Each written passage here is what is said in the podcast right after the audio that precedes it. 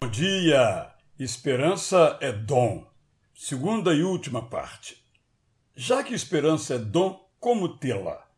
Já que esperança é dádiva, como recebê-la? Já que esperança é graça, como mantê-la? Para vivermos no compasso da esperança, precisamos crer.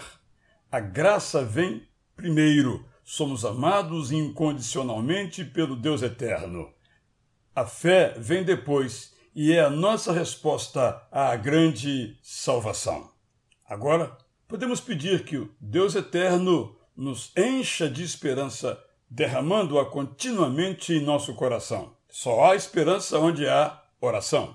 Oramos porque dependemos, oramos porque cremos, oramos porque sofremos, oramos por causa do muito que recebemos.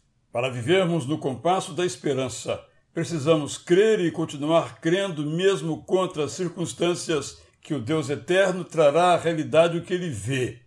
Talvez sem nossa participação, enquanto dormimos, ou através de nossa atuação, enquanto suamos, ou por meio daqueles que para conosco exercem compaixão, mesmo que a vitória não vislumbremos.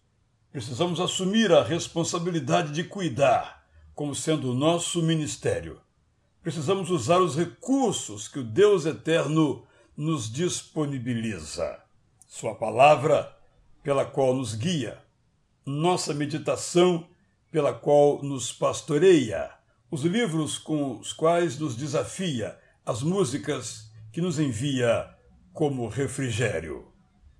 Eu sou Israel Belo de Azevedo e leio de novo para você, a promessa bíblica.